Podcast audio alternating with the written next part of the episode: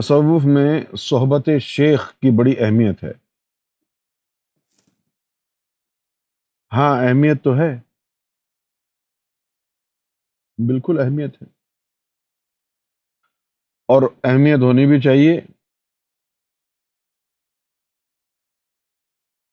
دیکھیں، اب ہم نبی پاک صلی اللہ علیہ وسلم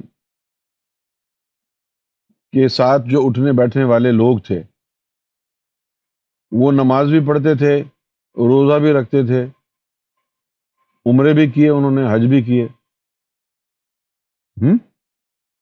لیکن نہ ہم ان کو نمازی کہتے ہیں، نہ ہم ان کو حاجی کہتے ہیں، ہم ان کو صحابی کہتے ہیں۔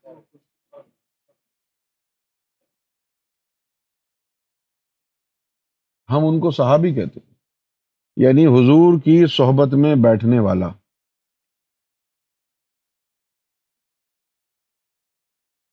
اور پھر قرآن مجید نے جو حضور کی صحبت کے حوالے سے کہا ہے، وہ یہ ہے کہ حضور کی صحبت میں نفس کا تزکیہ ہوتا ہے۔ یہ قرآن شریف نے کہا۔ ہے اب شیخ جو ہے، وہ نائب رسول، نائب خدا کے درجے پر ہوتے ہیں۔ کوئی نائب رسول کے درجے پر ہوتا ہے شیخ، کوئی نائب خدا کے درجے پر ہوتا ہے شیخ۔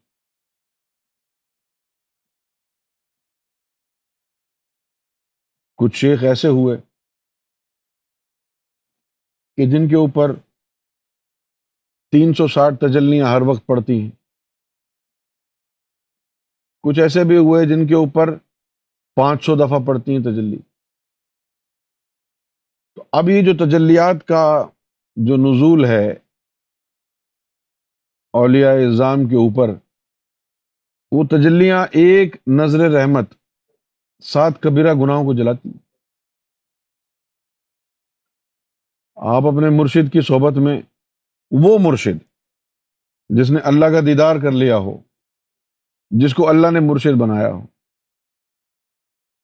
اب اس سے مراد یہ نہ لے لیں کہ جو خود ساختہ مرشد بنے بیٹھے ہیں، ان کی صحبت میں آپ کو یہ حقیقت میسر آئے گی۔ ان کی تو صحبت میں یہ حقیقت میسر نہیں آئے گی۔ صحبت کا اثر اس ہی مرشد کامل کی صحبت میں نظر آئے گا کہ جس کو اللہ نے رشد و ہدایت پر معمور فرمایا اور اللہ ان کو رشد و ہدایت پر معمور فرماتا ہے، جن کو وہ چاہتا ہے۔ لیکن جو اس کی پرنسپل ریکوائرمنٹ ہے وہ یہ ہے کہ وہ اللہ کے دیدار میں چلا گیا ہو۔ تو اب تین سو ساٹھ سے لے کر پانچ سو دفعہ تجلی پڑتی ہے۔ اور ایک تجلی جو ہے، ایک نظر رحمت، سات کبیرہ گناہوں کو جلاتی ہے۔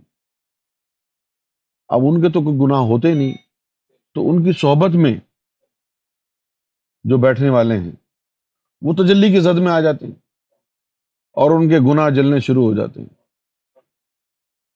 پھر جتنے گناہ ان کے جلتے جاتے ہیں، جلتے جاتے ہیں، اتنا زیادہ ان کا دل رب کی طرف مائل ہوتا ہے۔ یہ۔ لیکن اب یہ شیخ کی صحبت بھی دو طرح کی ہوتی ہے۔ ایک تو ظاہری صحبت ہے، اس میں تجلی کی زد میں آ جاتے ہیں۔ اور ایک باطنی صحبت ہے۔ باطنی صحبت جو ہے، ظاہری صحبت تو گناہوں سے کو جلاتی ہے۔ اور جو باطنی صحبت ہے وہ محبت سکھاتی ہے۔ کوئی بھی مرشد کی محبت کو اس وقت تک حاصل نہیں کر سکتا جب تک کہ اسے مرشد کی باطنی صحبت میں اثر نہ آ جائے۔ ظاہری صحبت میں تو تجلیات گرتی ہیں اور گناہ جلتے ہیں۔ گناہ ہی جلتے رہیں گے۔ گناہ ہی جلتے رہیں گے۔ محبت نہیں آئے گی۔ محبت کے لیے وہ باطنی صحبت۔ اب باطنی صحبت کے لیے جو ہے، ظاہری صحبت کے کوئی آداب اتنے خاص نہیں ہیں۔ نہا دھو کے بیٹھ جاؤ مرشد کے پاس۔ لیکن باطنی صحبت کے لیے ضروری ہے کہ نفس پاک ہو چکا ہو۔ باطنی صحبت کے لیے ضروری ہے کہ نفس پاک ہو گیا ہو، قلب زندہ ہو گیا ہو۔ اور زندہ ہونے کے بعد جوان بھی ہو گیا ہو۔ قلب تین سال گزر گئے ہوں۔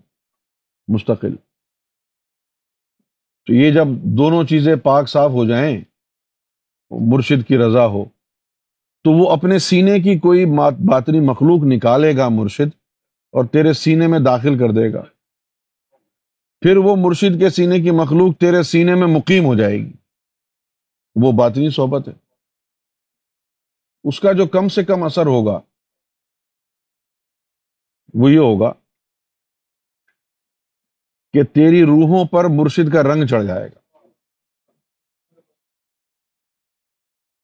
اور چونکہ یہ ذکر فکر کا نہیں ہے، براہ راست باطنی صحبت کا نور ہے تو یہ اترتا نہیں۔ تب مرشد کی صحبت سے جو ہے وہ باطنی صحبت سے محبت مرشد کی آ جائے گی۔ اس کے علاوہ پھر شیطان قریب نہیں آئے گا۔ کیونکہ مرشد کی ایک چیز تمہارے سینے میں موجود ہے، اب تو شیطان نہیں آئے گا تمہارے پاس۔ پھر جو تمہارے پاس اٹھنے بیٹھنے والے، ان کے ذریعے شیطان تنگ کرے گا۔